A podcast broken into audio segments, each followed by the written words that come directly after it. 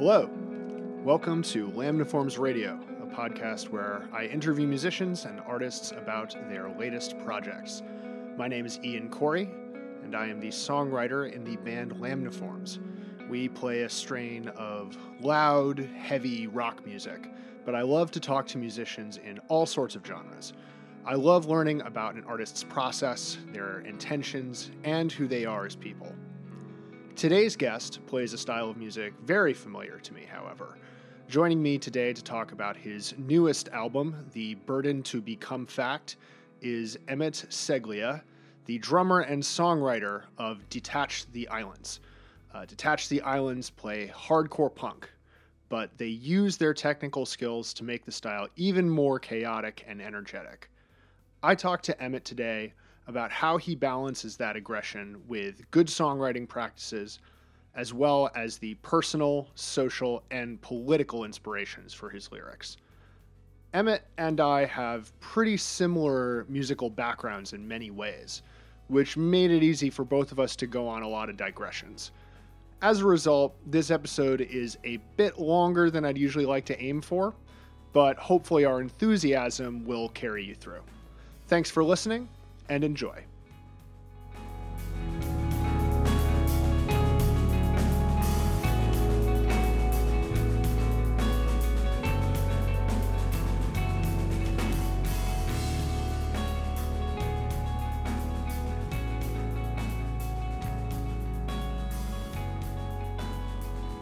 Okay, so I am with uh, Emmett of Detach the Islands. Uh, we are here to talk about. Is this would it be fair to say this is the first full length record from the band? Totally fair to say. Yes, Okay. absolutely. Because it's 29 minutes, so it's right along that kind of uh, fault line between album and EP. Yeah, yeah. But to me, when I listen to it, it definitely sounds like fully formed. There's a through line conceptually. I don't know if that's entirely intentional, but we'll we'll get into that. Cool. Um, it has an arc. It's got you know a uh, intermission at one point, so it feels like an album to me. That's how I look at it, least. Yeah, I, and I, I hear you on that cusp of like, what is it? What are we doing? Mm-hmm. Um, I think there's a threshold that that's like, is it long enough to be an album, or is it enough songs to be an album? Right. Because like, if it's more than six songs, meh, it's like six songs, like 20 minutes. That's probably an EP. Right. If it's six songs in s- 50 minutes, that's a record. Right. That's a prog album. Yeah, Yeah. exactly. But if it's 10 songs, it's, it's probably never going to be an EP. Yeah. I mean, even No matter like- how grindy you are. right? Five it- minutes, 10 songs, still a record. yeah. It's like the the Gridlink records are like that. You know. yeah, yeah, yeah. Um, so the album starts with uh, sort of like an overture almost, or like a introduction. That's total. That's so true. that's a that's a great way to put that. Yeah. Yeah. So it's called uh, "Who Holds My Head Down." Right. Um, it also strikes me as the kind of thing that is, it's very indicative of like hardcore because it feels like the sort of thing you open a set with to be like, "Hey, we're starting." Yep. know, that- yes. Come back into the room. that's right, dude. uh, so that was the intention writing it, or how did that track come about? Yeah. The first bass player we had, his name was Tom Reddy, and Tom was on the the first like demo we put out and everything, and he's just like, I love bands with intros. And I'm like, you know what? I also love that. it brings me back to like like when I was in high school and listening to a Day to Remember on their second album, they have a one minute intro track that's basically a breakdown, and I'm like, well, I, rules! Like this gets me so pumped, Right. Because on its own, it doesn't do a lot except get me hyped. Like it doesn't really go anywhere. Um, it's just like here now, it's happening, yeah, Right. and that's what I wanted it to be. and it gives you sort of enough of an idea of like the template of you kind of learn a lot about a hardcore band from what type of intro they Mm-hmm. have um like there's that uh, acacia strain record uh Oh, 3750 that start Where it's like the this is true crime breakdown at the beginning and I'm like okay now I know exactly what I need to know about this band from that kind of breakdown Oh my god! and it's the same thing with y'all because it's it's still heavy, but it, the chords that you're using are you know super distort, like uh, dissonant and Yeah. High up on the neck. It's not like a low chuggy kind of thing. It's it you can kind of tell what oh it's it's one of these sorts of bands Yeah, right yeah, from yeah. the jump. You know? Yeah, and uh, like I want the songs to unfold in a way that by the time the song's over, you understand where you've been. Like it's not weird and then you're alienated the whole time. It's like it's it starts and it's and you're like it's weird. But then by the end I understand. It's like Uh-huh. I the song tells you how to learn it on the way. Right. We were talking about uh, Berklee before and I went I went to Berklee. Whoa. And that's And- Berklee in Boston, not the one in the in the Right. Bay. No, I did not go to business school, everybody. I'm playing hardcore. um, I took a, my major there was electronic comp, uh, production and design. Mm-hmm. And I took a lot of composition courses in that track. And one of them was avant garde electronic composition. And we studied this guy named Edgard Varèse. Mm-hmm. And he wrote this piece for the flute. It's like one of the, one of the most like prolific 20th century flute pieces there is Right. and it has very strange harmonies and everything. And it starts weird, but by the time it's over, it's kind of taught you how to listen to it. And so by the end, you're like, "Oh, I just live in this world." Right. You know, like I un- like uh, the hieroglyphs now make sense by the time I get to the end of the rock. Totally. It's like I, I don't know if you're a big like video game person at all, but there's always like a tutorial, you know, at Mm. Yeah. the start that like Yeah, teaches yeah, you how to play the game. And it's the same thing with like listening to a song, you learn the language as you're hearing it. That's right. That's right. Um, And so did you try out like multiple different types of intros or was this kind of like an immediate like I sort of know what I want, how the album to start? Like, did I think that this was the one and only intro, or are there other intro tracks that I made? Is that what you mean? I, I guess a, a better way to phrase that would be like how much, how far along in the process of making the record were you by the time that you looped back around to make the intro track? I see. No, this was the intro. I Mm-hmm. went, okay, this this is starting shit. All this can do is start the fireworks. That's Right. all this can be. And it thankfully just like uh, the the way you said it before, the arc of the record, Mm-hmm. it became the perfect uh, catalyst to set you off. And why choose? It's an instrumental track, so why choose that particular title for it? Because it's the title of the next. It's the title comes from the lyrics of the next song. Mm-hmm. And you kind of want the that to be like the first question that listeners come across. Like, is that Mm. sort of like setting a lyrical tone for how people hear the the rest of the album?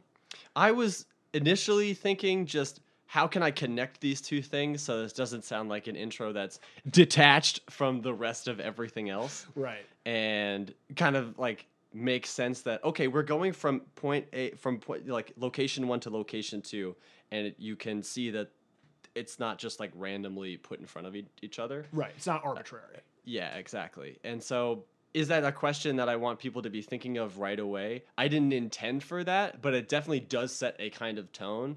You know, there's no lyrics, there's no vocals, there's like nothing, there's not a lot for you to go on.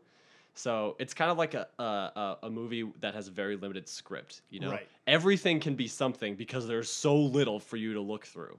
Totally. And speaking of the the very beginning of the track, there's this sort of like mechanical whirring noise of some kind. The first Mm-hmm. Yeah. thing that I thought of was like a, a film reel starting up. You know, so it's almost like this is the start of the movie, the projector's going, Cool. and now the like the rest of the picture can come in. What what is that sound at the very beginning? That is the subway. The subway. That is just ambient subway recorded on my phone. Perfect. Yeah. And it total it has a really unique effect. and I wanted there to be these like levels of volume that s- steadily creep up on you. Mm-hmm. So it's almost like when you think the the stereo is like too low, you kind of creep in with your ear, and then it's you know there's like the the very quiet drumming with the ride cymbal. There's like not a lot happening. You're like, what's happening? Boom! Right. Exactly. Then just like everyone just slams right on your head like they came out of the sky and hit you and you didn't see them. right onto the next track because it goes directly into announcing peace. Right. Was this always this song that you knew you wanted to start the album proper or?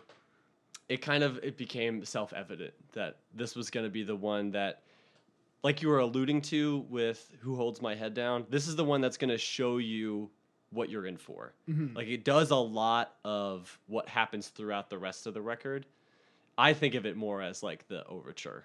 Like Okay. this this has like all the bits and pieces that you will then see explored more it kind of does everything Right. aside from having like a sludge part like a proper sludgy part yeah there's like a prelude and overture and then we like you know go in on everything else uh, into explore everything else more deeply. But yeah, announcing peace, ca- and and it also was one of those tracks that's just like, okay, if you need to, this is what you need to know. Uh, both musically and lyrically, would you say? Since the- album is pretty diverse lyrically, so Uh-huh. uh, there's not like one lyrical theme that's happening, but it's good. I would say it's a good t- like template vocally. Like mhm. this is what Ashley's gonna be singing like, singing like Yeah, the whole time, for the most part. So The- It's interesting that you say that uh, it's a pretty diverse album lyrically because there's definitely a, a specific tone to the writing Mhm. still. Like they're using a lot of a very specific set of metaphors. And th- this is just my perspective. I'd love to hear, Yeah, you know, yeah. exactly how I'm wrong or whether I'm on it or not. I don't know if you But- can be wrong, but Fair. Cool. Okay. There's this sort of recurring metaphor of like geography as a metaphor for like the mind and the body, you know? And I feel like that starts to crop up. It gets more intense along those lines later on the record, but Yeah. you start to start thinking along those lines in this hmm. track.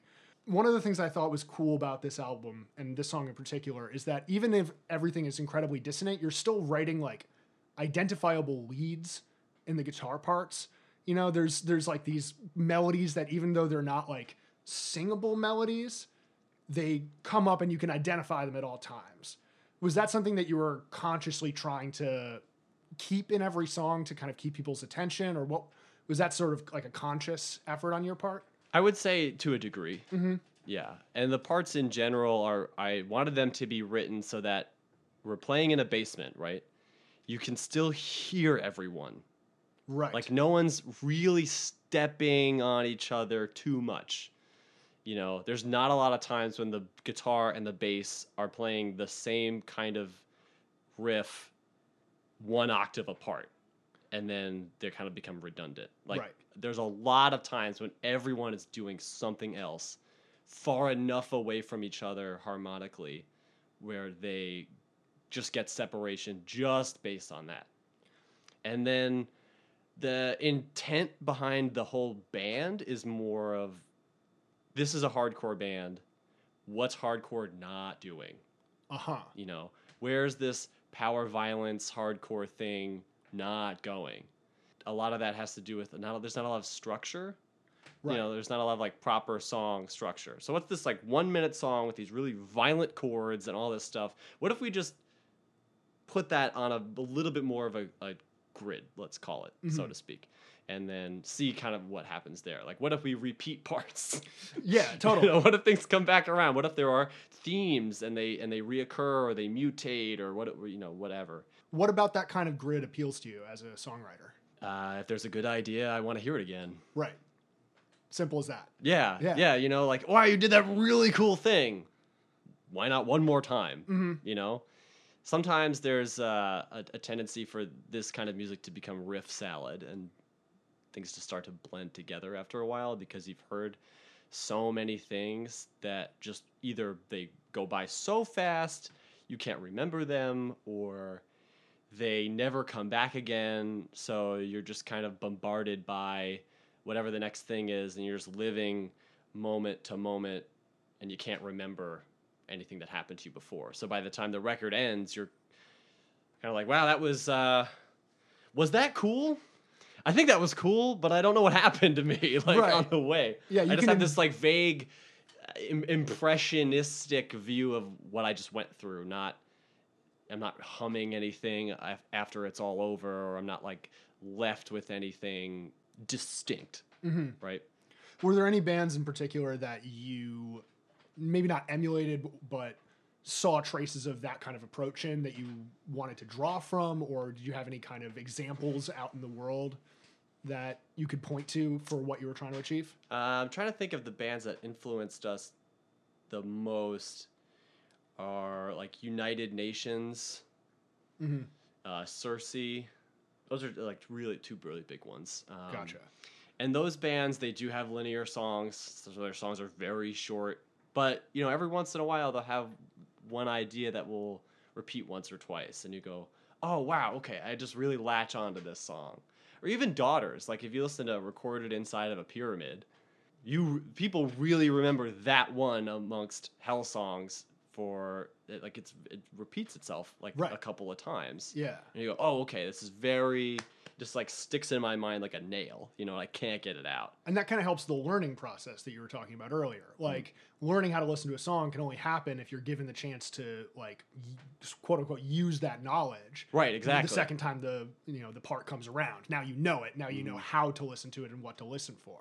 Right. It's like if we were in class Mm-hmm. and you presented me with a lesson and then we never talked about it again before the test. And the Right. test is like two months later. I'm probably gonna fuck that up. Right, you know? exactly, yeah. Probably gonna make a mess of whatever that thing was that you said once a long time ago. I'm gonna remember the thing that happens right before the end. When did you start writing for this record? 2015. Okay. 2015, I think. Yeah. Was this uh, early on in that process, or did this song come later? This song was pretty early. Uh huh. So what happened was I was in this band called Auto Catalytica, and that was starting to fade. Like it was, the end was coming, and I was approached by a friend of mine named Steve, who's the guitarist singer of um, Cloud Becomes Your Hand. Okay. You know who they Uh, the name sounds familiar. Okay. They're like a Zappa kind of band. like Sure. really out there stuff. And so he came to me and was like, hey, do you want to start a hardcore band? And I went, with you? That's so crazy. Yeah, let's do that. Oh, that sounds wild. So I just got kind of into that idea and started writing some stuff. And I brought like four or five songs Mhm. to him and I went, hey, what about these? You know, what you want to like pick these apart and play them or whatever. And he went, you know, this really isn't what I intended, but these songs are cool. You know, hang on to them, like do something with them. And then we kind of like went off and tried to start something together and it didn't work out. But I went, but some of the songs that ended up on this album were those ones that I brought to him. okay. And I went, okay, he thinks that's cool. Let's just kind of go for it and like see what happens with this stuff. So I just kept going from there. And this was one of the songs. Gotcha. And so it, I know we've talked about this separately, but Mm.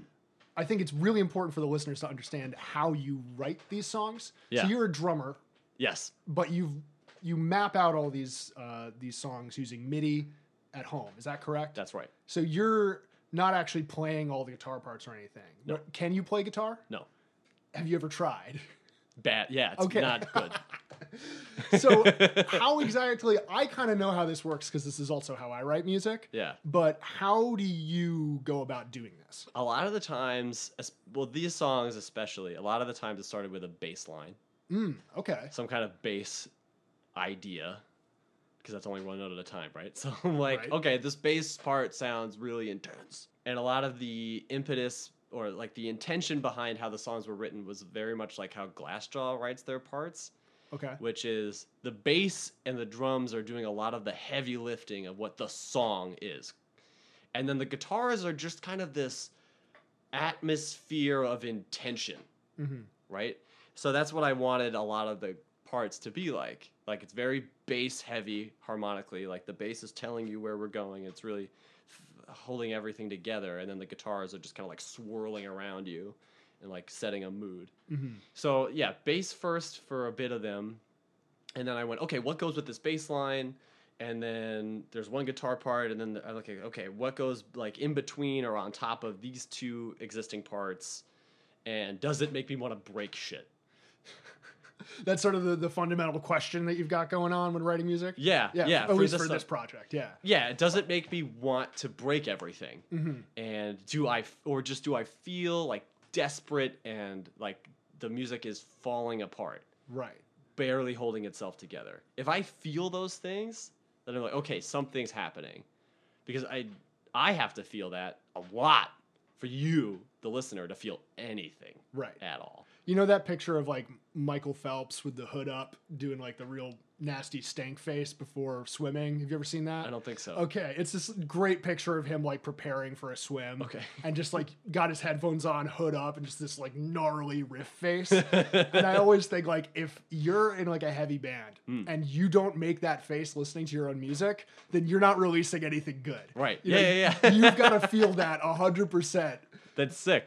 because no one else will otherwise. Right, exactly. And I was in um, at school. I was in a slam poetry club Mm, for all four years of being there, and that was one of the performance intention things that we learned. You know, if you're not feeling what is coming out of you, like ten times more than the audience, they'll never feel anything. Right. So, you know, like you have to be on just it's like not exaggerated, but you just have to be at this level of feeling before they even hit like a blip.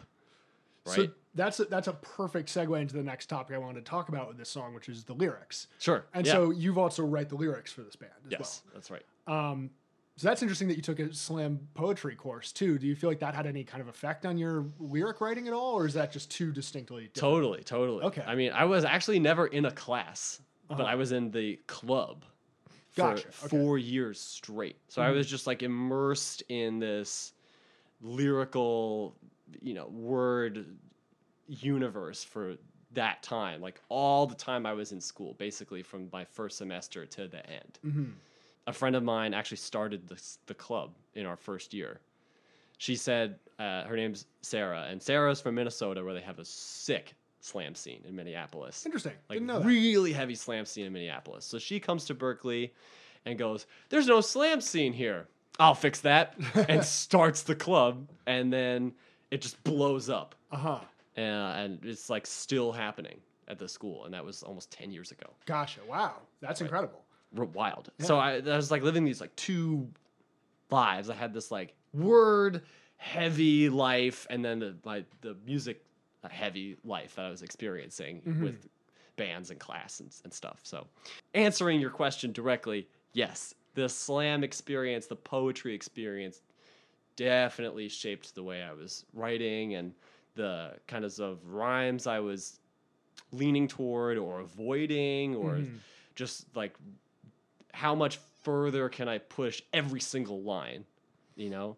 Because with slam, everything you say matters. Right. Not that it doesn't matter in any other place, but it really matters with that because there's nothing else. Right. Going back to the same idea that we were talking about with the intro track, like because Right. there's nothing else, everything that you do do has to matter ju- like that much more. Right, exactly. This is you and the words. That's mm-hmm. all they, they have to get from you. So, you know, I really poured over like, okay, every single line, how how far can we push this? And that that, that theme extends to the music too. Like every single thing. What's the the um like the greatest development of this that I could get out of it? Like how extreme can I make the dissonance before it's just like incongruous? Yeah. you know how much can i make that feeling of desperation like how high can you raise it etc Addressing the theme or the lyrics of this particular track. the- right back to the actual lyrics Yeah. the thing you're trying to get me to talk about for 10 minutes so the vibe that I was getting was it's essentially about like running into the same types of problems in your life over and over and over again and being unable to get to the root of it or change and escape those problems. Like you can sort of live more and, and get all these experiences, but you keep running into the same roadblocks repetitively. Um, and that made me sort of the other vibe I got from it was about like if that keeps happening to you, it starts to force you to question how much agency and control you really have over your own life. You know, hmm. am I off base here, or what do you?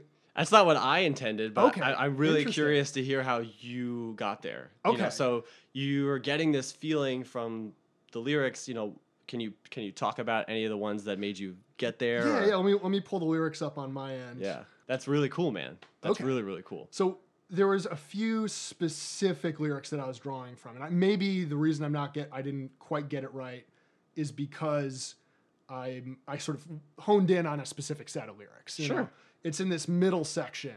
Like you'll split the continents to find that they'll reform in the same mess you saw before, right um, and then the next line is "Who holds my head down."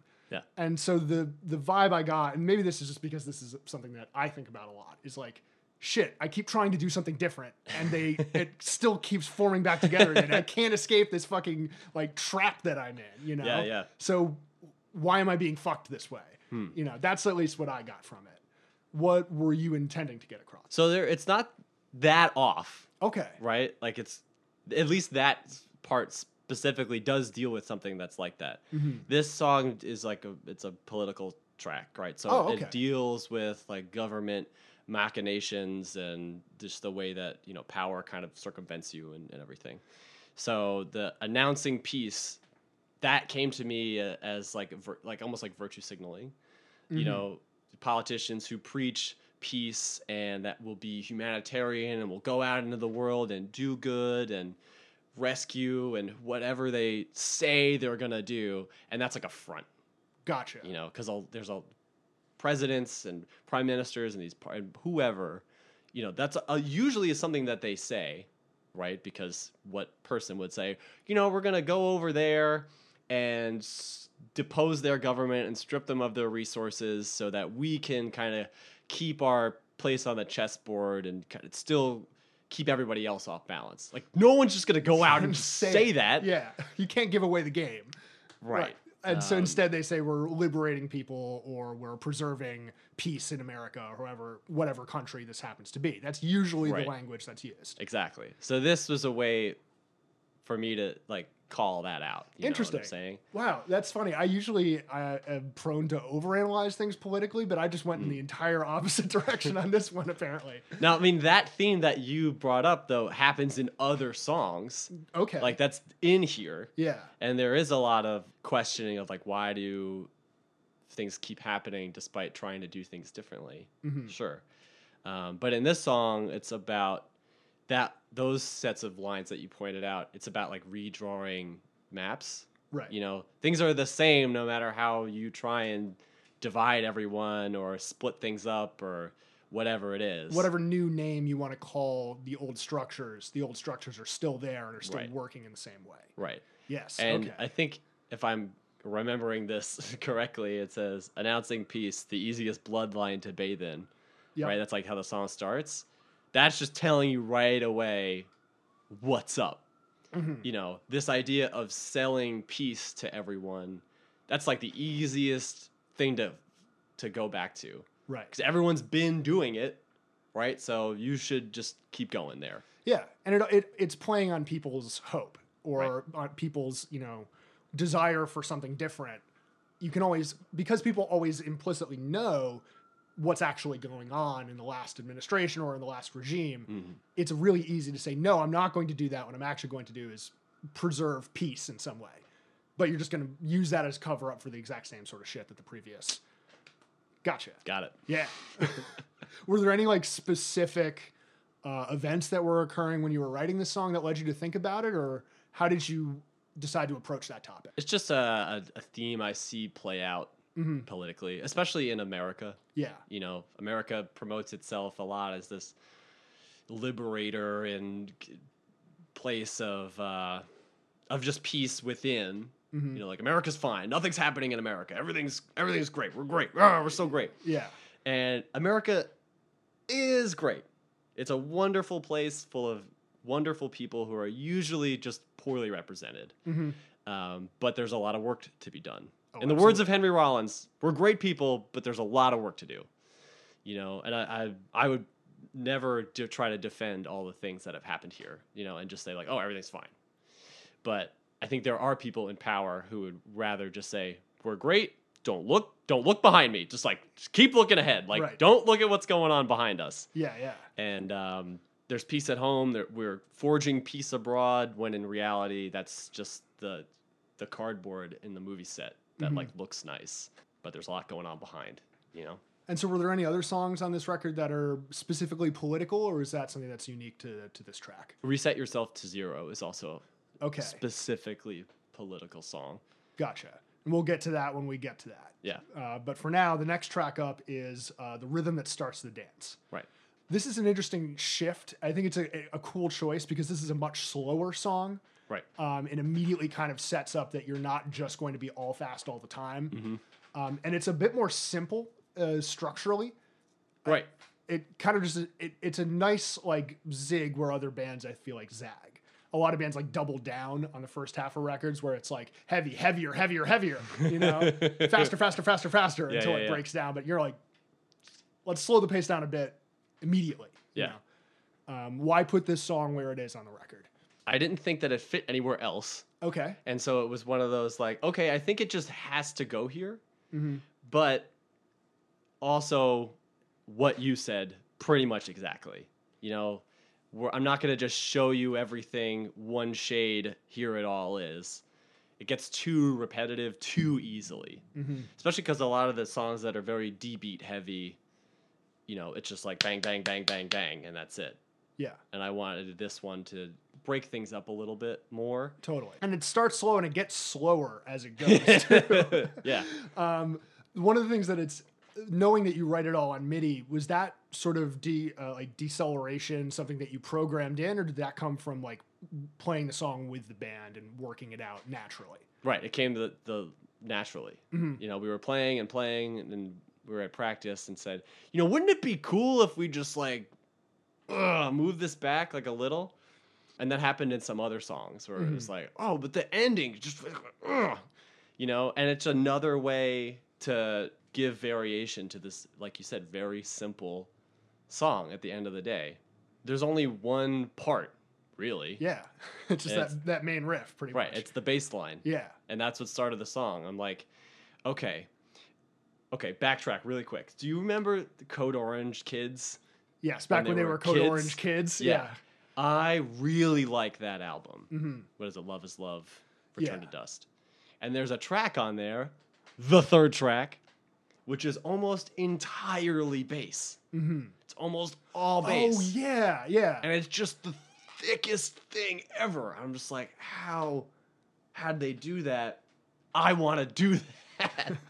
That sounds like a really fun idea. hmm Obviously, the song isn't just bass for a minute and a half, but I wrote the bass line kind of going with that as a touchstone, going, okay, I want like bass to really propel us forward here, and it really just be about this bass line. How how much of the songwriting process changed when you were taking the songs from their original MIDI form and bringing them into the practice room or bringing them on stage? Like, did the songs change a good deal, but through that kind of collaborative process, or Almost none. almost none? So this is kind of an exception then. Yeah. Yeah. Yeah, I mean, and, and it wasn't even like much. People just said, "Well, what if we just slow it down a little bit?" Like, Right. Oh, okay. Go back to the MIDI file, change the tempo, like remap all the shit, and then like resend them the new demo and go, "Here's what we thought," Yeah. you know, and, and all that kind of thing. So yeah, and it just kind of builds from there. Yeah. Just, it just there's the bass line, then there's the drums and the vocals, then the guitars are kind of in like a stripped down version of themselves, and then we move from toms to a crash cymbal. Everything has some lift. We're still kind of doing all the same parts, but now it's just an expanded version of the guitars, and then that doesn't last too long before we then slow everything down a bit to like three quarters tempo Right. And everyone's still playing the same thing, but now you're like, oh, it's so much slower. It's it's so much different. Right. And you Yeah. just like I was the a lot of the the game of this song was how much can I eke out of this one idea? Like how con- how long can I get this one idea to last and it still be compelling? Lyrically, I'm again just gonna jump out of the window on this one and see if I land. Go ahead. Yeah, yeah. um, I'm into it. that like the the title line, like the rhythm that starts the dance. It's Yeah. to me that's like get to the root of it. You know, Hmm. not like attack the disease and not the symptoms. Instead of trying to like solve things on the surface level, what's what's the core problem here? Let me let me get right at that. Was that what you were going for? That's totally correct. Okay. Yeah. And it's about kind of like what you're talking about before with how do these things keep happening. It's about that, but with, you know, relationships. You know, Uh-huh. like, how do I keep getting into these same kinds of things or, you know, why do things keep ending a certain way or just like, it's kind of like musing on that hmm thing. And so it's like you're saying, attack the rhythm that starts the dance. And that also it makes sense that it's a, a relationship thing because the other theme I I saw here is in the second verse. uh, can you reconstruct the accident before the airbag became my death? Yeah. So the airbag, the airbag, the thing that's ostensibly supposed to be keeping you alive, is the thing that is killing you in Right. some way. Yeah. And so why is that? Okay, that makes it all click together much better for me. Yeah. That's cool. And this was like the lyrics kind of um, want to eke out as much as they can from each other, similar to similarly to how the music does. Mhm. Uh, I think it's in the third or fourth group here. I don't have them right in front of me, but Uh, the third where- would be dissolve before there is another word. Right Uh, the, the the beginning, like the first half of the beginning, comes back and like Okay. ends that. Yeah, yeah. And so there's like lyrics coming back, but not all the way, and they're like they're linked in with other lyrics, and you know it's like having musical themes. Like they're they're established, and then they get reincorporated in some different way later. Right. Which makes it, it sort of, it both reinforces the idea and adds nuance to the lyrical idea as well. Because Right. it's not the same every single time. So you get to think of each line differently the next time you get to it. Right. Even if it's repeating, it's Yeah. not the same. Mm-hmm. I think it was uh, Brian Eno or David Bowie, one, some legend, Yeah. right? They're talking about, uh, or David Byrne, they're talking about repetition in music and like loops and lots of repetition going on in a song. And they're saying that, you know, that people think that things that are very repetitive, you know, it never changes, it's so boring. And the thing about repetition is that you keep changing Yes. Yeah. even as the music doesn't seem to be changing. Like every time it happens again, you're a little bit different. Like something's a little different with you. Totally. That's like in, I also went to music, music school and that, around that time I was getting really into like Steve Reich and Philip hmm. Glass and all that kind of minimalist shit. And that was exactly why I loved it is like, I can change how I listen to the same part. You know, you can keep playing the same part, but I will start to adjust my ear. Mm-hmm. And it's like walking around a room and looking at the same object from a bunch of different angles or something, you know? Right. Yeah, exactly. So when it comes to writing lyrics, are you writing these concurrently or are these like separate poems that you then adapt to songs? What's your lyrical process? Uh, a lot of the time it's separate, Mhm. a lot- and it's usually just music, and then lyrics are in some other place. And then when I feel like the song is done, done, quote unquote, I'll go, okay, I think it's time for vocals now. Right. um, and then I'll just kind of go through a bunch of things that I've written and just like go th- back through a bunch of notebooks and just start looking for things that I feel like connect with that musical idea. Or if, if I had the, the music with a very specific intent, like okay, I'm I'm really feeling this, so I'm writing this music like corresponding to that feeling directly. I'll go back and say, did I write anything that has that's addressing that feeling?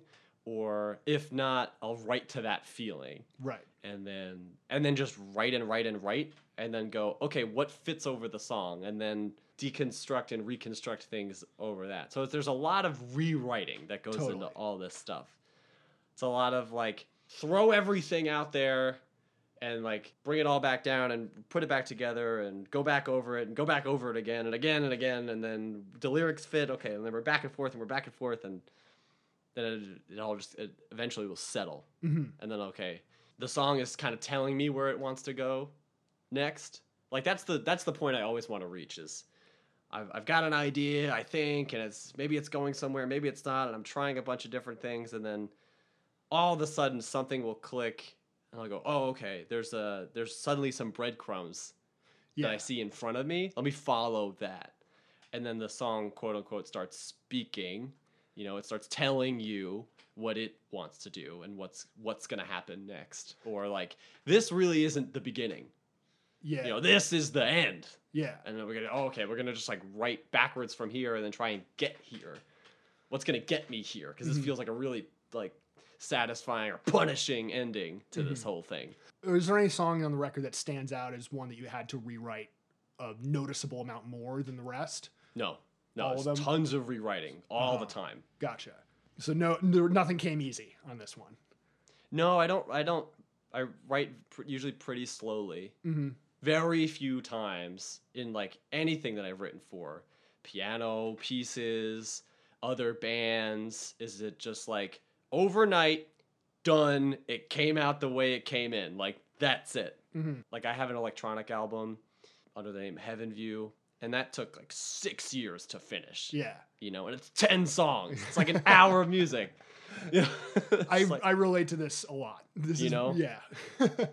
So it's just things just take a while, especially because the the music is so. How do I say this? It's like all the songs are like a house of cards. Mhm. It's all so just delicately stacked and like one note here or one note there. It's just all all falls apart. Yeah. and it's not like it's so perfect or anything that it would be non-musical or something like that but if you change a couple of things then it's not dissonant in the intended way Totally. like it's not gonna make you want to break everything the way i want it I think this the next song is a perfect example of that. Uh, Love is the miracle we fabricate. yeah Because then after you've slowed down, you really ratchet it way the fuck up yeah on yeah this song. um, this song is fucking insane. yeah it's Uh, crazy dude Yeah, and it's it also is it's very particular. There's a lot going on, which means that if things are not working exactly, it would be very easy to tell. Right. You know, uh, because the the opening riffs loop, loops around in a weird way against the D beat rhythm that you're doing on drums. yeah. and then there's just the total like glitching computer kind of thing that happens a few times on this one, where the you know guitar gets super high picked, blast beats are going. It's like yeah it's bananas. so I'm assuming you wanted to write something fucking crazy when you wrote this. Yes. Yeah. And this was this was another one of those times where the the band didn't they didn't necessarily have input, but they inspired me to push it a little further. Uh huh. Because we got to the I finished the song right, and I bring it to everybody, and they're like, "Wow, this is cool." Yeah. And I went, "Okay, is it you know does it need anything else?" And Sadu said.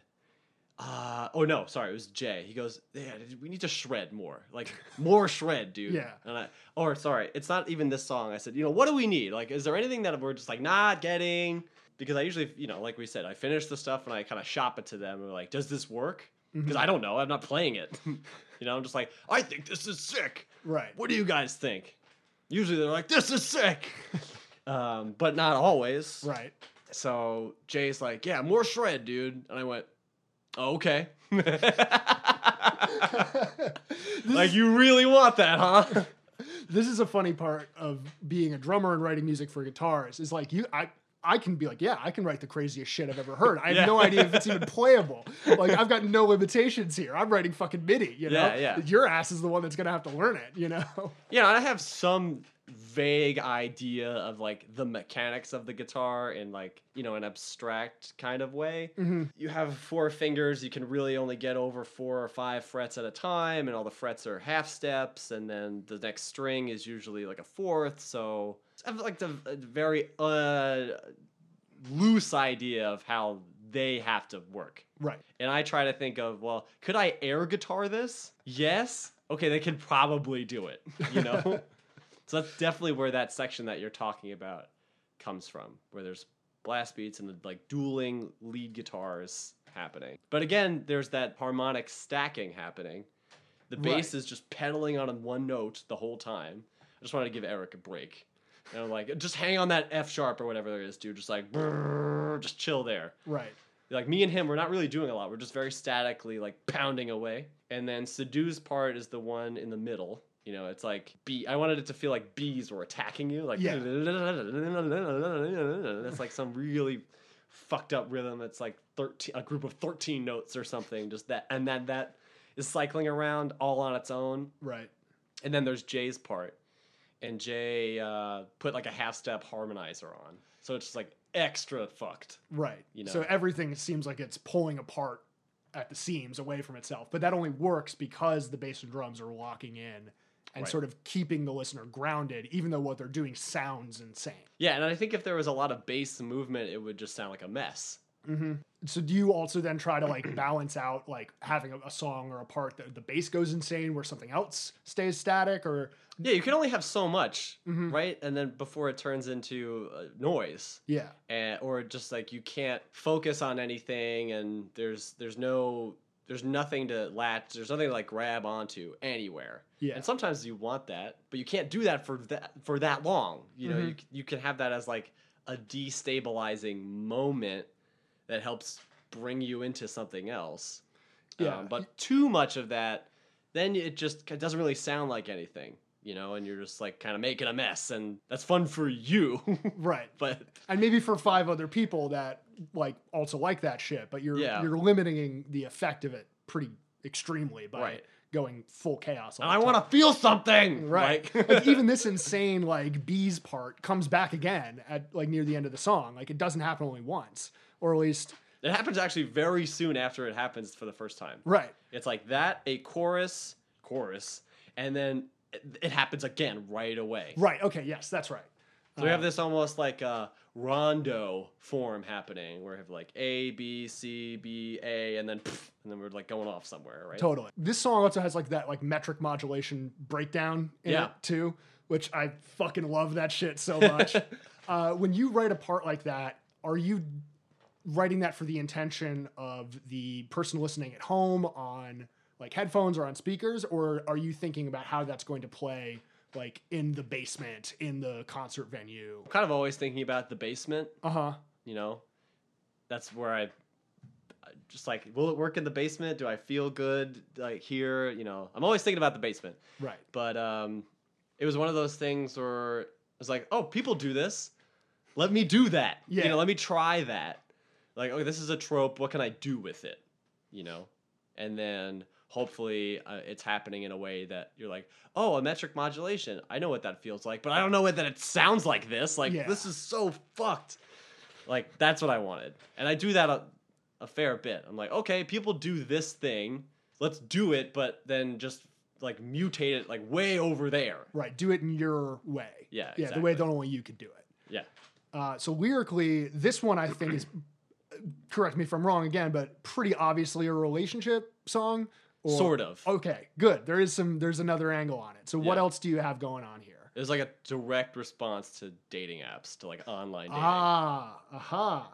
and just that that was like the spark and then it turned it, it blossomed into this other like a, analysis look at w- whatever you want to call that um, on just love in modern media in, in general and how love is as a concept and like a, a product is packaged to you hmm especially when you're very young and you're sold on it happening a certain way and things are supposed to go a certain way for you and it looks like this it sounds like this it feels like this these are what you should this is what you should expect and it's generally a bunch of bullshit you know? Right. Yeah. That like. Do, did you ever watch the show Mad Men? No okay, one of my favorite shows of all time. I mm-hmm. fucking love the show. In the first episode, you know, it's about a bunch of advertiser, ad, Right. like right right right dudes who make ads. And at the end of the first episode, one of the main character sort of gives a speech along those same lines, like, "Oh, your concept of love, like that, like shot to the heart, that like electricity, all of that stuff, is something that we use to sell you shit. right You know, like that is just an invention that makes like buying products, you know, more attractive to you." Right but it has the side effect of like ingraining this idea of like what you then think your relationships should be like and it's only getting worse when you take in like social media and the you know dating apps that are directly integrated with social media and it's all kind of playing on your idea of what you should be and what your relationships should be Right. Exactly. That's a, that's totally what I was going for. That's how, what's I was very very much being affected by that. yeah You know, and it was really kind of gross. Yeah this is a very angry song Yeah.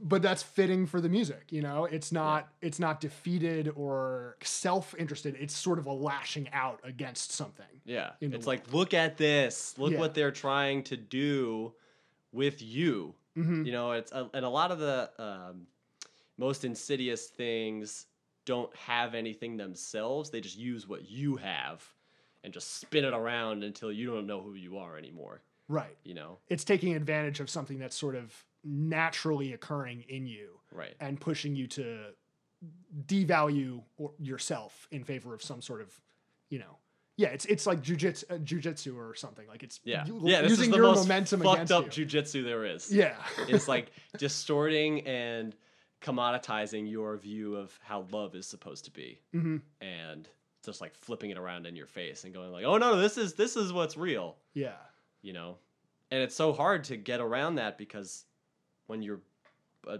the when you're cognizant for the first time it's already there yeah you know it's already happening and it's happened to your parents and like that's our that's like shaping you in unconscious ways already and it's hard to like uh, just even just crack the mold. Right. By the that. time that you realize that it's something you've got to fight against, you're already fighting on their terms. Right, exactly. Yeah.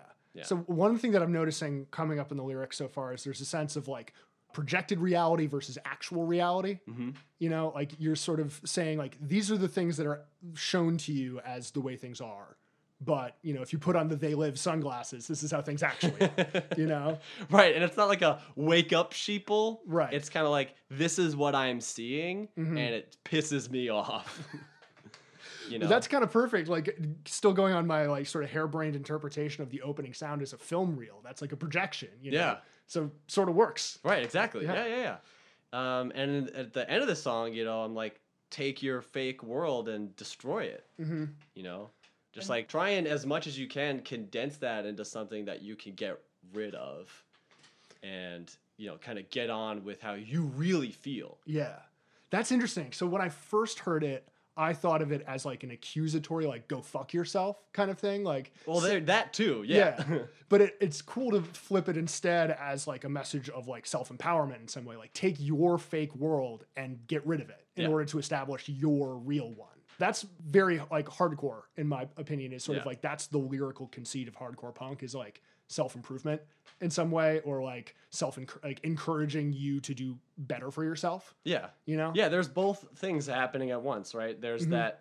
that I'm telling the people who are kind of like doing this to our s- social structure to fuck off, hmm but then you also can do that for yourself and say everything that I have about me that has been constructed by someone else to be put around me, I can get rid of that too. I also feel like that fits into the next song, Culture Architects. Like that's almost the exact title in itself sort of says it. like there are people that create the world that we live in and we can tell them to fuck off in some way. Um, but perhaps I'm off mark again. I love this. I love being thrown for a loop by a record like this. yeah, so t- tell me what you think the lyrics to this. Honestly, this this is one I had a lot of trouble with. It seems much like more opaque or much more like deliberately um opaque's not the right word. Obtuse. That's the O word. Yeah, yeah, yeah. Woo! um, it's it's much more trying to like hide its meaning. Mm. At least to me, I felt like I couldn't get a clean grip on it. Uh, so I'd I'd love some you know clarity on this one. yeah. Uh, it- it has a lot to do with memory. Mm, And I okay. think about, I think about memory a lot. you know, what is real?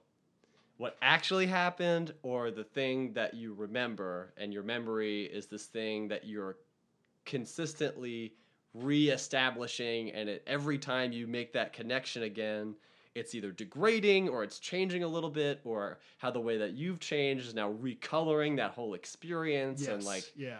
What's going on in your head there's a lot that is like is it true to the experience or is it or is just what you have now what's real Totally. Yeah. So I'm looking at the lyrics now. It's, you know, architect to the culture of my mind. You are the architect for your own mind in some way.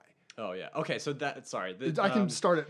the the the group of lines before that goes right into it Mhm. and it's broken up because that musical section changes and there's like Right. that gap in the become architect Yeah. like it No change could even have a name to call itself. Architect to the culture of my mind. I can. We can probably keep scrolling. This is yeah like just very, go all the way back Yeah. it'd probably be easier because it just keeps falling on top of itself yeah. as the song This goes. is something I noticed a lot in your lyric writing. Is like where a particular thought begins and ends can be sort of intentionally vague. yeah so you can read it both backwards and forwards is like this particular line Mm. finishing the previous thought or is it starting the next thought uh, so that's something you wanted to, to happen yeah yeah where did you pick up that kind of idea from from the the poetry writing uh-huh you know, there I'm forgetting the term because I've I've been off the tech part of that for a while, but there's this idea of kind of delaying the res- resolution so that visually when you look at the two stanzas happening, one is ending and then it it in, sel- in in itself is a complete thought, but then when you go to the next line, the next thought seems to keep continuing, and you're like, wait, wasn't weren't we done? But then you're reading it, and you're like, wait, that is also self-contained. You can read these things separately. You can read them as flowing into each other, and there's like this this space that happens in between. That's like a silence in a song Mm-hmm. where you're like, I don't know what's gonna happen next, and there's a lot of tension right there. Right. It- It's it fits the style of the music too because there is so much of this unresolved dissonance that happens in the music. Right. You're constantly in this state of like holding tension. When is it going to get released? How is it going to get released? and this song has a particularly huge release. This is another song with like a huge breakdown in it. Yeah. Uh, but it's a different kind, which I appreciate. You didn't do the same trick like song to song. This one, there's just the dead pause, then the breakdown, and like that's like a, a different kind of trope. But I I think it's really important for a hardcore record to not use the same tropes like directly next to each other. Even there's Right. there's only so many ways to like drop a breakdown on someone, but it's all about like how and when. Mm-hmm. You know, were you consciously trying to like make each song have its own identity in that way? Yeah, I definitely wanted the songs to be like in the same universe, but that you couldn't mistake one for the other. Like Mhm. I don't think that there's any way that you could look at any of these songs side by side and and go, well, number four is number seven. Right. It's like no, no, no. Number four is number four. Number seven is number seven, and there's like no way around it. You know. Totally. And I think that is really important because, again, the style of music, things blend together really easily. Things get repeated a lot, or like the same kinds of things happen too close to each other. And you're like, I don't know where I am. hmm You know, I don't have any idea on the timeline where I am, or where I'm going, or where I've been. And so I also think it's crucial that this breakdown happens pretty much at like the halfway point of the record. Yeah. You know, like this song, it feels like closing out Act One. Right. You know, Mm-hmm. and at this point, you've already sort of set up all of the various ways that the band can operate. Mhm. You know, you've got like the announcing peace, which has like the sort of like as you described with the overture, like the variety pack Yeah. of what the band can do. You do a slow track, you do an absolutely insane like shred song, and then you have this song that kind of like closes it all up yeah. before the you know sort of pause that happens in the record. Yeah, and this song is like really wacky sounding. You know, Mm-hmm. it was it was really pushing the where can I go with the hardcore thing? Like how Mhm. far away can I make it, but still make it like a it's a hardcore song, and it's almost like country-ish guitars. In, the, in the Okay. beginning, like like if you isolate that guitar track and that really insane bass line that follows it as it underneath, Mhm. and you play like a train beat, it kind of works. Like it's Sure, just kind of like it's like a disturbed country song, but it, it was funny doing that later in practice.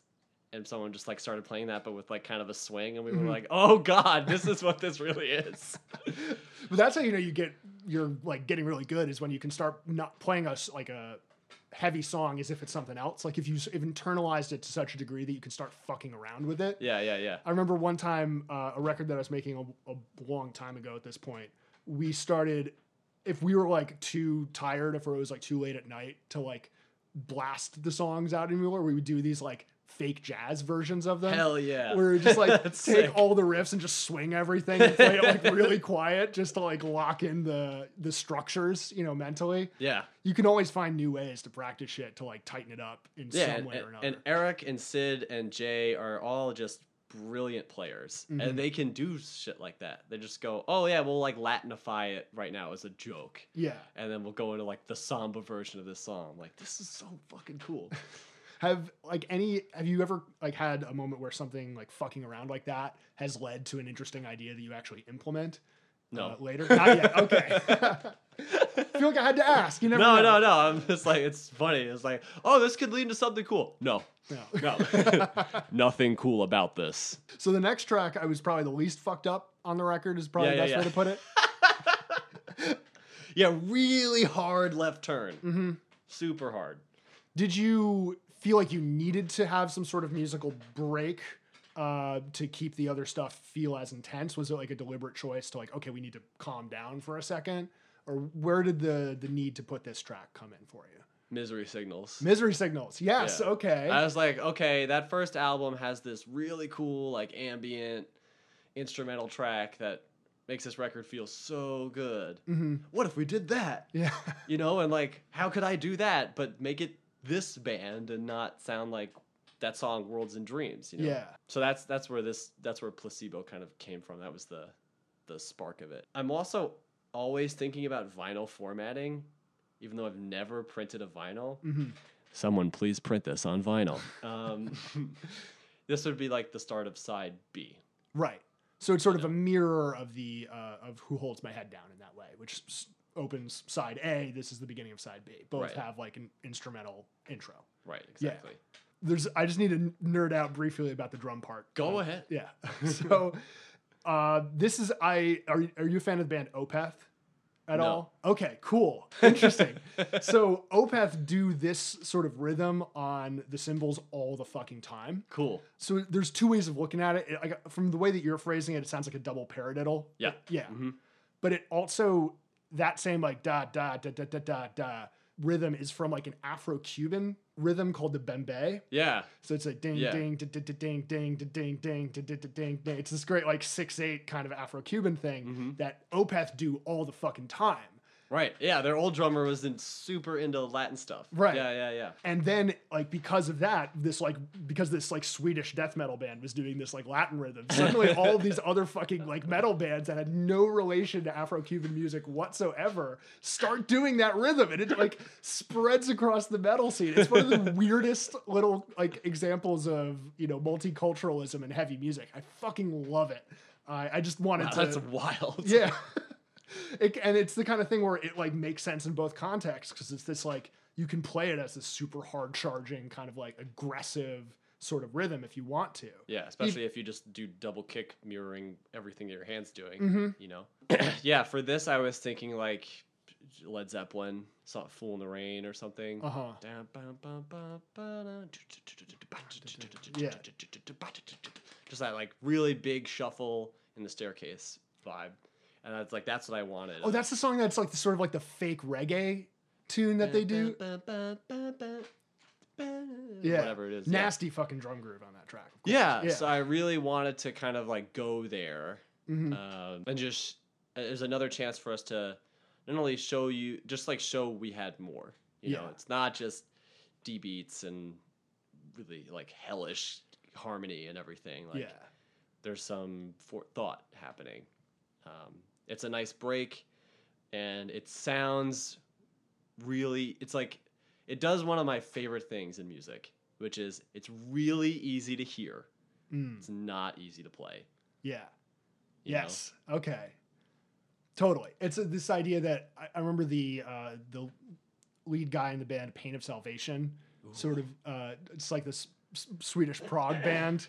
In case you're wondering, this is like a, a area of interest of mine. It's Yeah. like Ian likes Sweden. Everyone, Sweden. Get Ian a free plane ticket if you could. please, um, happy to go there anytime.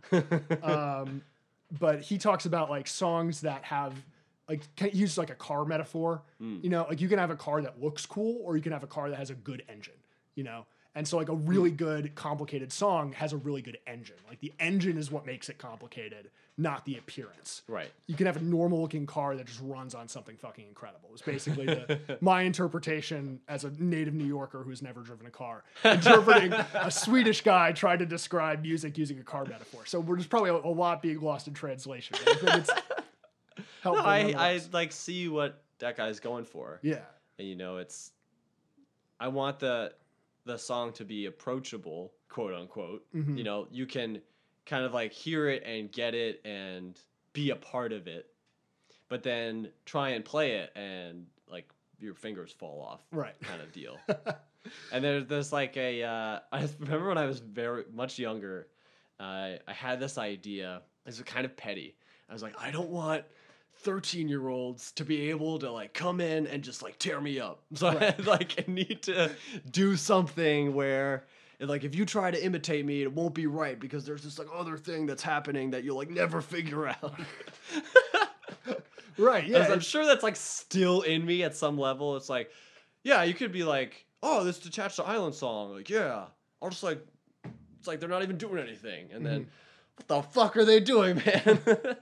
I I can't believe I'm going for a third reference to a Swedish band on one track. But this is the thing that I see with Meshuggah all the time, where like yeah, yeah, yeah, people yeah. will think like, oh yeah, I've got like the rhythm of it, but then you actually like listen to the guitar parts, and there's so much more like articulation that's so specific to how they do it, Mm-hmm. and it's why like all the djent bands that rip them off don't sound like them still because they're Right. not playing the guitars with the same like specific articulation and like voicings that Meshuggah use. They also don't go as far as Meshuggah goes. Yeah. Like Meshuggah goes so out into space Yeah, with how rhythmically complicated they are and how harmonically complicated they are. Mm-hmm. The the imitators go only maybe a third of the way. They go, okay, I like this like one, you know, kind of like dotted sixteenth thing that they do, and there's just like a China happening. Like that's Meshuggah, right? Like yeah, Yeah. okay, fuck yeah. throw in a like sloppily written pop chorus in the middle, and yeah, call it a day. Great. And like Dillinger rip off stuff, Converge, Every Time I Die, like those, those like that's like a lot of big four to me in a lot Uh-huh. of ways. Like Meshuggah, Dillinger, Converge, Every Time I Die. There's like a lot of people just kind of like looking at touchstones, those bands, and they go, okay, like what do they do? Yeah, and they just kind of latch on to a very specific couple of ideas and then just do them to death but don't even go as like, like again as far as those bands would take them right. Or know. bring in some sort of outside influence. Like when I think of each of those bands yeah. there's always like your sort of generic idea of a Converge song, Mhm. but then you're like, oh, well, they- they also do like you know dark folk ballads on Right. like every single record, and like none of the Converge ripoff bands know even how to fucking approach that. right or like everything that kurt knows about the blues Yeah, that you can totally fucking hear in his guitar playing. You like listen to that sort of shit, or like he'll bust out like Van Halen licks that yeah yeah the bands that rip off Converge think they're too cool to learn how to do, so they Right. they mess that part of it up. or they go well that's not the that's not what's hard dude Yeah, it's just about the burn out, burn out, burn out, ba-dum, ba-dum, ba-dum, like whatever the fuck yeah. you know like um Saddest Day Part Ten. Yeah. the one band that I think that people talk about a lot, but no one actually even tries to sound like is Botch. oh yeah. Botch gets thrown into this conversation and like the for fans of etc. band hmm all the time, and no one sounds like them. No one even tries. Norma Jean got close, but couldn't nail it. Right, that one time. Yeah. And then they went, all right, you know, we'll just leave this Yeah. because w- who's going here? Yeah, You know? yeah. No, that, that's another. Oh man, we can talk about other bands once we're done recording. But for now, we got another half of your record to talk about. So- Sure. So next up, Refugee Anatomy. Yes. Um, this is a great way to sort of like, since you brought down the energy on placebo so much, this is a way of ramping it back up without inducing too much whiplash. yeah. Because it's a slower track, but it's still like heavy and just upsetting. is the best way to put it. Yeah, it's it's it's it's fucked. Emotionally fucked. Yeah. Like that lead guitar part, it's like the just oh, you feel bad. Good. yes. Okay. Good. You you felt how I felt. Yeah. This is uh, to me this is part of the like emotional core of the album. Yeah. It's the, the most like vulnerable point because it's to, it's just a to at least the way I heard it is it's about self-hatred on some level. You know, it's about like feeling trapped in yourself and not wanting to be there Yeah. and like wanting to either change who you are or destroy yourself in the process. It's pretty on. Mm-hmm. It's pretty on. It's directly focused at me having Crohn's disease. Gotcha. Um, and this is like the one track that just deals with that straight at it, but extrapolating that specific reference point to those other things you're talking about is pretty much right on. Gotcha. You know? So how how do you feel like that connects to the larger ideas we were talking about with the record? Uh, I mean, it's kind of unique in that it it's it goes there. Mm-hmm. Um, yeah, this is probably just the most different song on the record. Like it's the it's the furthest away from everything else. Does that answer your question? Sort of, yeah. Your question. Like it definitely it, ha- it has a distinct like musical contrast with the rest of the record because it has a bit more dynamic like dips and valleys yeah. um, that set it apart. It's the longest track on the record. It's I think like the slowest. yeah. Um, In some parts, it is. Yeah. It al- it also just feels like a lot of the other topics on the album so far have been either outwardly facing like about like politics or like social media and like dating Yeah. and like relationships. Uh, and then, yeah, starting on culture, culture architects and this track, the album comes a, a lot more internally focused. Yeah, we come in in the middle. was that like a intentional structure trick, or is that just how it worked out? No, Okay. that just worked out that way. awesome. Like everything just kind of felt like it wanted to go here. Mhm. And I, I think you asked me something that would put me here before, but I forget what it is. Uh, just about like the songwriting intent. yeah, Um, a lot of this stuff I just write when I'm, I'm writing. I just go in and trust my ear 1st hmm Like this sounds good to me. This makes me feel something. Let's keep going. I'm not paying attention too too much to the like intense theory behind it because it is, but I'm not using that first. When I get stuck, I'll go to the theory and like kind of deconstruct where I am and go, okay, this needs to go here, it needs to go there, or analyze everything later and go, okay, is this working the most that it could? Let's really go under the hood and look at it. hmm And then having to write lead sheets for everything to teach everybody all the music It's really, really also dials that in, you know? yeah, Because I have to reanalyze, okay, here's all the notes hmm for everything. Okay, this is really what this chord is. yeah, And like, here's how it all actually is uh, working in a very like detailed academic way. hmm But I don't go there first. And so for this song, did you go in with the intention of writing like a slower, more deliberate track, or how did this song come together uh, musically? It started with that opening guitar mm-hmm. uh, line. Like, oh man, like you're saying, like I just like really I just feel like crushed by that melody, yeah. you know. And then I went, okay, how do I flesh that out? How do I take that to like the most intense? Emotionally distressed version of it that I can? hmm And then also, how can I use sus two chords? Because who's using that in a hardcore band? so that's Right. like the other guitar's doing that behind it. I'm like, well, this is a really pleasant sounding chord on its own. And then with that melody, Yeah, it just like, sounds like oh, geez. Crunch, yeah, just, just destroy, like, oh god. And then this was a, a, also a lot of ideas that I went, well, what if we did this? And what if we tried that? And what if we tried this? And, and you know, it's like that kind of thing. And then it goes into like a uh, very like Chris Pennie kind of blasty section, but it's all in 12 hmm and then there's another there's a lot of sections that are in 12-8 i'm like okay who's using who's like doing that? Let's like explore that weird island that has barely a flag near it. Right. and then there's the that section in the middle where it's just like there's no drums and i wrote that like i was saying before there's a lot that's written before i even write the drum parts to it. And i went what if i just leave the drums out? Yeah, what would happen then? Right.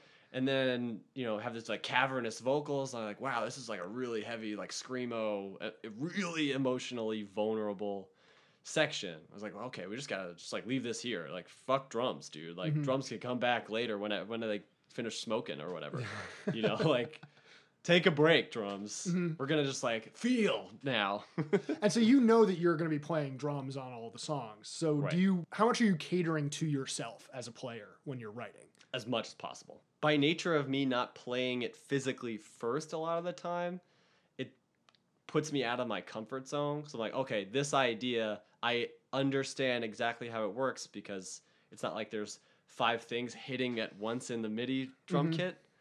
Like, okay, this is all how the drummer would play it, but you know, I have to like learn this now. Yeah. Um, and so there, like the there's kind of a drum solo ish part in this song before we get to the ba ba ba ba ba ba ba ba ba ba. Right, like I programmed that all out pretty much exactly Oh, how wow. it is recorded. Okay. Um, like, okay, this is sick. I gotta learn this now. you know? Do you? Yeah. So you come up. You feel like you come up with uh, different parts on the MIDI version than you would if you had tried to write the starting on the drums. Yeah, sometimes. Sometimes it definitely pushes my natural tendencies away, hmm um, which is cool because I don't just fall into ruts as much. Yeah. And then obviously when the band is playing together, I'm like, okay, that doesn't like that was just kind of a template part. I can really use this as more of a jumping off point and just go from here. And so for the next song, this you had brought up previously the reset yourself to zero. Yeah, This is an explicitly political song again. yeah, yeah. So that's interesting because I interpreted this as like anti-self propaganda. You know? cool. it's like a voice inside of your head that is like telling you to go fuck yourself in some way. It's like the part of you that Huh. like hates you, like saying this about you. It, do you know this uh, the Kendrick Lamar song "You" off of "To Pimp a Butterfly"? Sure. Yeah, like that's kind of the vibe that I got from it. But Where did you where'd that come from? um, you know? so I just kind of like got stuck on this this metaphor of like the of geography itself. You know, like Uh. your body as like a nation state in some Yeah. way.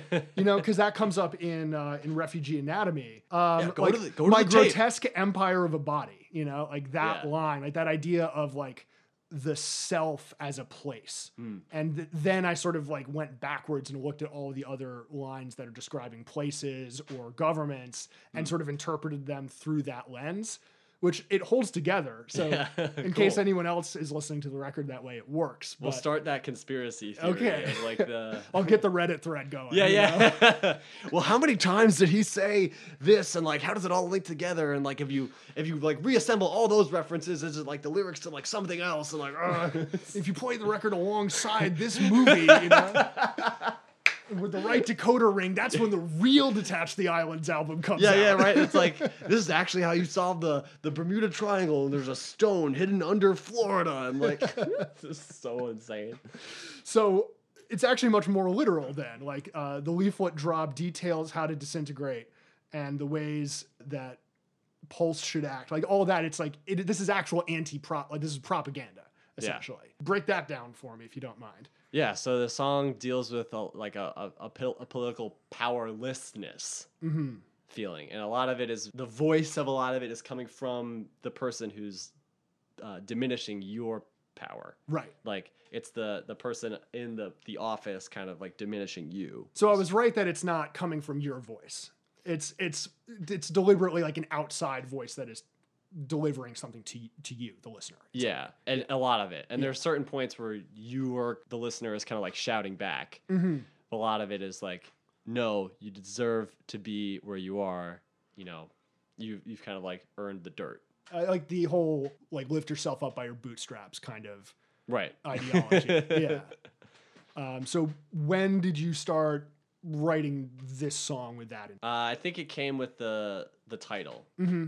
You know, I I I think the title came first. I was like, reset yourself to zero. That sounds cool. And I really like the number zero. It's my favorite number. I'm just kind of fascinated by it and Mm-hmm. everything that goes into it being like nothing and then also everything and there's like so much just like in there. So I'm just a sucker for things with zero in them. Sure. Yeah. So I'm like, what does it mean to reset yourself to zero? Like, who is that happening to? It's another cool contrast musically too because it's very short, very fast. Uh, it's a great way of like kind of pushing the album towards its conclusion. You know, I, I feel like there are some near the end of every record, especially in heavy music, you should have a song that sort of speeds up what feels like the pace of the album, so that you don't feel like you're laboring to get to the end. You know, I feel like this is a problem a lot of bands run into where they're like, "Oh, the album's getting close to the end, so here's where we put all the slow songs to let people know that the album is ending." Like, no, then it becomes fucking boring to listen to. You know, you've got to speed up at the end in some way. Uh, so it's another great bit of pacing in my in my mind. Thanks. It's also an antidote to the longest song. Right. Is the shortest proper track. Mhm. You know, and it has like a almost like a pop structure. Yeah. You know, it's like verse, chorus, verse again, bridge, chorus. It's over. Yeah. You know, That's a perfect hardcore song structure. right. It's like bang, bang, woo, bang, done. yeah. so then on to the next one. Um, Activate Me. Coming back to the idea of like writing hooks for this stuff. Hmm. Because this is one with another like really identifiable uh, lead guitar part that sort of serves as like the crux of the entire song. right. Yeah. How do you f- figure out how to write something that's both dissonant and catchy at the same time? Uh, anything is catchy if you repeat it. That's kind of all catchiness is. Right. You know, if you don't repeat it, it can't be catchy. If you feel like, and again, if you have a good idea, keep doing it. There's no reason to to let a good theme go to waste. this also is kind of like a a heavy hitter on the record because it's where the both the title of the album and the title of the band come from.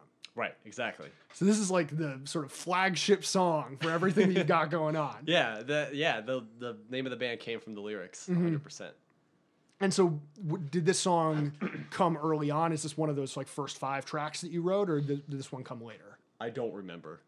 I think no. I think it's it's if it's not, then it's like right after that Uh-huh. initial burst of things. Because I know the intro, active um, announcing peace, reset, and rhythm were all in like that first batch of stuff I showed to.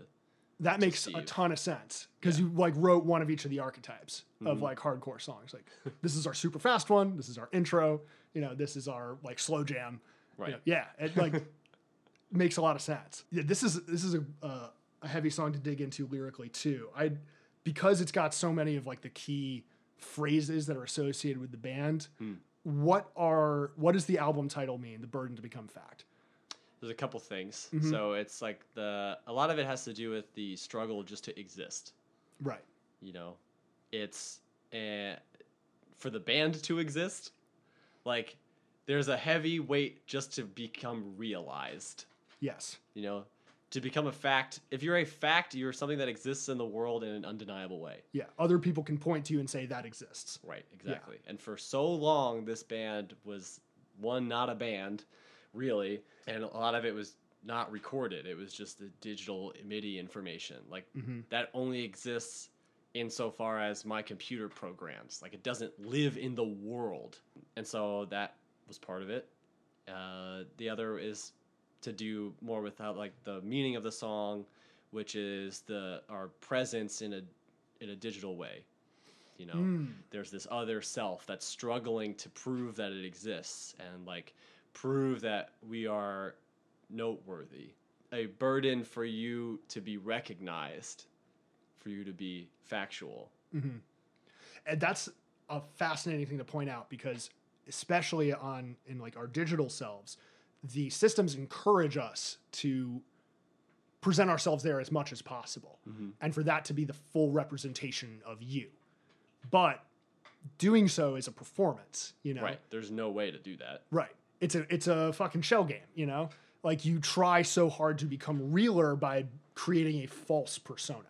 You Right. only separate yourself further and further and further from who you actually are, the more and more you try to make that real. Mm-hmm. And so detach the islands is that about like letting go of that stuff and like sort of recentering yourself in reality. Yes. Yeah. Yeah, it's about getting rid of the things that hold you back or that you've been hanging on to or just things that are hanging on to you hmm and getting rid of them, you know, and becoming more one with what's real. Right. And that's another example of the sort of uh, geography as selfhood Yeah. metaphor.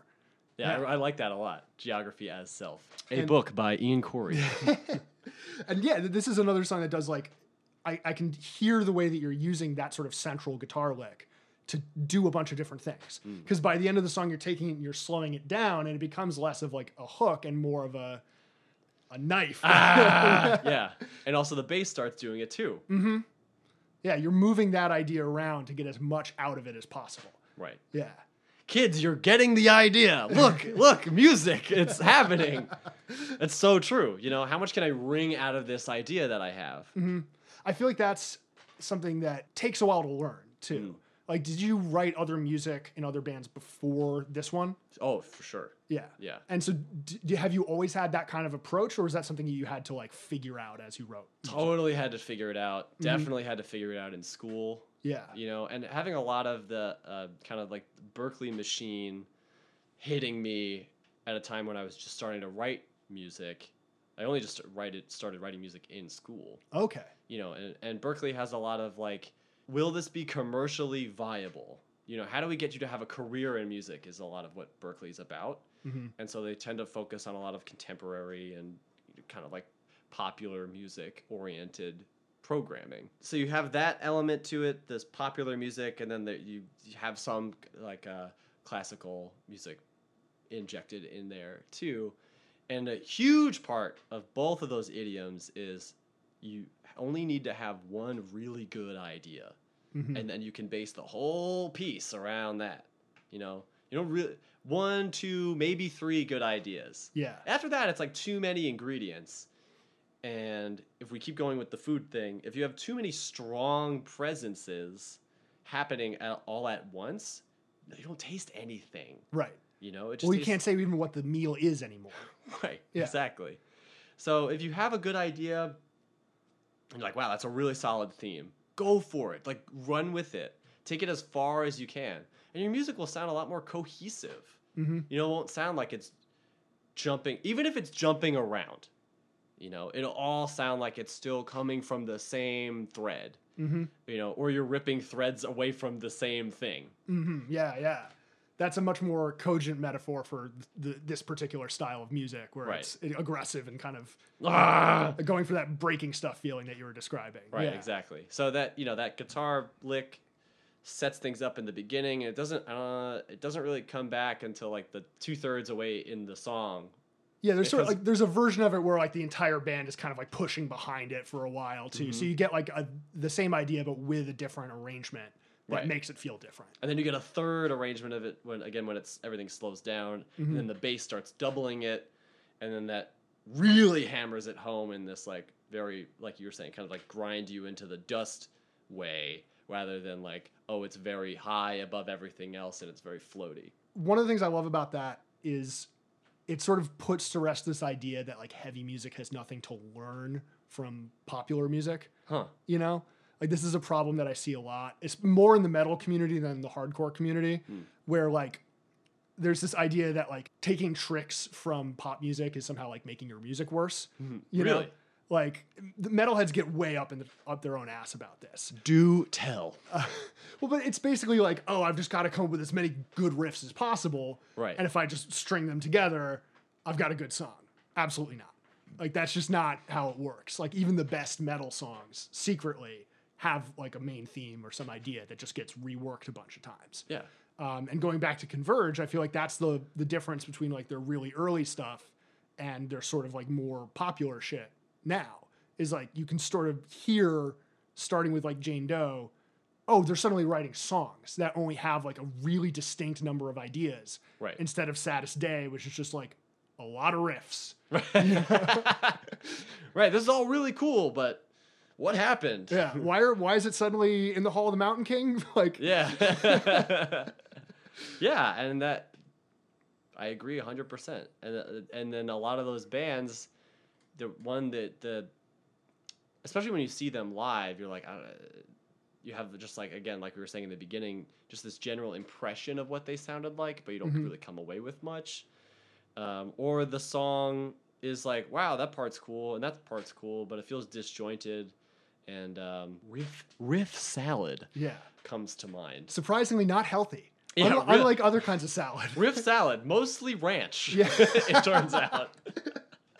right, especially with that other problem that you were talking about. Uh, the other thing you were focusing on in terms of writing for the basement, making parts like sonically distinct. Yeah. You know, and instead of it all just being like like ranch dressing, you've got to have your you know lettuce, you've got to have your tomatoes. You get like throw a crouton crouton in there somewhere. You know, like Give him a crouton for God's sake. like space it out, make it distinct from each other but cohesive Right. songwriting wise. Like the variety should come in the sound, not in the source. You know. And to just to piggyback on that, one of the ideas I wanted for the band, besides the ones I've listed already, is that I wanted the compositions to talk mm. more than I wanted the tone to do the work. Yeah. Because a lot of these genre subgenres rely on like the force of the instruments to do a lot of the heavy lifting. Like there's a lot of feedback.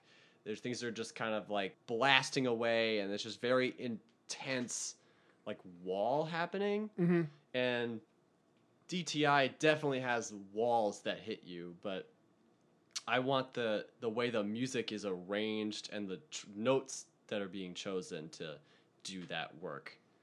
Yeah, totally. So, so that you don't have to rely on as much like the gear per se as it is just like the music will speak for itself. Just if you just play this correctly, it will do a lot of the work for you. It will be like unavoidably itself. yes.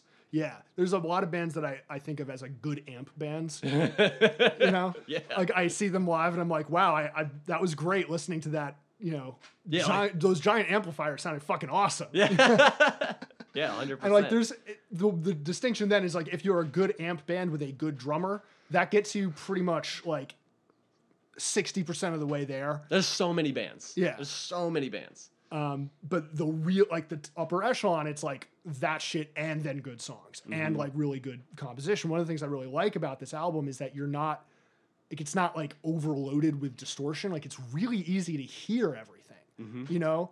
And I think a lot of bands are afraid of doing that because it's like, oh, it's not heavy enough. It's, it doesn't like, it's not like sonically like big and muscular and gonna beat down everything that's in its path. It's like, no, you've got this like much more sort of austere presentation where you can actually hear all the distinct parts. Yeah. That speaks to a level of confidence, and as far as I can tell, Thanks. Yeah. Thank you. You know what? You want to know what inspired that? Nirvana. Nirvana. Okay, There's, like a, there's a really cool interview with Dave Grohl, Mm-hmm. Chris Novoselic, Butch Vig, and John Stewart. huh? John Stewart is interviewing those guys about the making of Nevermind. Gotcha. Okay. And Butch talks about how there's so little layering on that album. Mm-hmm. And I was like, what? That record is so huge sounding. Like, there's almost no vocal harmonies. If the guitars are double tracked, it's just one in the left, one in the right. That's it. And Yeah. I'm like, what? It's mostly drum mics on the channel strip. Mm-hmm. And that's how this record looks. If you go into the Pro Tool session, it's like 20 drum mics and then a couple guitars, one bass, and usually one vocal. Yeah. And that's it. Partly because, you know, the parts are very dense and complex, and I wanted all those notes to be heard. You know, I don't want, I wrote them, so I want them to be out there and like all work the way they're supposed to work together. So if you have too much distortion, harmonies that are too complex, they turn into mud. Very, like, the relationships between all the structures become like very smudgy. Yeah. So if your band is highly distorted, your harmonies have to become simpler Yeah. or more spread out for them to be heard. If you have a little less distortion, you can be a little bit more colorful and everything will be present. Yeah, totally. This is like why when you listen to like math rock bands, they're able to do much more elaborate, sort of jazzy progressions that like would not fucking fly in like a, a metal or hardcore setting, just because it's it doesn't translate, you know. Right. Yeah, it would just sound like distortion. Mhm. And it, like you wouldn't hear all the intricacies that they want you to hear. Exactly. So the tone was like set up that way. It's not it's distorted but not too crazy. And then the parts themselves are like harmonically distant enough from each other so they don't step on each other that much. And then the mix is sparse enough where it's still thick and like really big, but nothing's again masking each other. There's not a lot of room for anything to get in the way because there's nothing there. Yeah. You know? yeah. So I don't want to uh, waste your time too much. So I want to get to the last song on the record. You can't waste my time. Okay. I appreciate your time. So the last record, "You Are the Ghost," last song Yeah, on the album. yeah, yeah. When did you realize this had to be the final track? Uh, because of its ending, I'm like, this can do. There's nothing that I can put in this set of songs that comes after that. Something that's that destructive. Right. You know, I see that part as like the zenith of mayhem on that that the album has to give. Like, I can't get crazier than this. It doesn't get really much more dissonant than this. It's just red at 11 clawing your face you know where can i go from here I was wondering whether that's something that like changed over time with the song when you realized that you were going to use it at the end, or whether that happened naturally in the course of the writing. And it sounds like it's the latter. yeah Yeah. yeah I, I kill myself over the order of songs Mm-hmm. for everything i have rearranged other bands albums in my itunes because i'm like oh it sounds better like this Man, I like. I know that exact feeling. The thing that has ruined this is like good mastering on records that like has like, you know, fade outs in between songs. Yeah, it's yeah. like when you reorder it, it like you're like no you made it so i can't fuck with it good on you Um, but yeah, that's how I knew it was going to be the last track. Mhm. That guitar lead is sounds very in the very in the beginning. Something about it sounds like this is our last stand. yeah, Like after you've heard all this other shit, and then that that end section is just like, come on, what what do I I can't go beyond this in Right. this set of songs. Like I've got nothing left. There's no encore. Like it, this is it. Like Yeah. you ta- like you've built up this entire world over the course of the record, and then at the very end of this song, you tear the set down. That's right. Yeah. That's right. And so lyrically, I feel like it's a it's a really interesting track because it feels resigned to an adversarial relationship in some way. Hmm. It's like saying, "I'm going to be fighting my entire life, but to not fight would mean death. So I've just got to keep fucking doing it." Hmm. Is and that's like a you know conceptual interest of mine, you know, but that's sort of the vibe that I got from it. Yeah. Tell me more. Yeah, there's no escaping the path because in rejection it will flood with disaster. You know, and then the line, the ideas continue to flow from that. But like that chunk to hmm. me is like, okay, either I can let disaster happen, or I guess I just got to keep fucking struggling. You know, and one is preferable to the other. Yeah. This song is another. It's another relationship track, Hmm. Okay. and it's about. It's it kind of retreads similar ideas to rhythm, in that it's like why do these same kind of things keep happening, but this time it's more about like why do I feel like I keep having to force myself into relationships.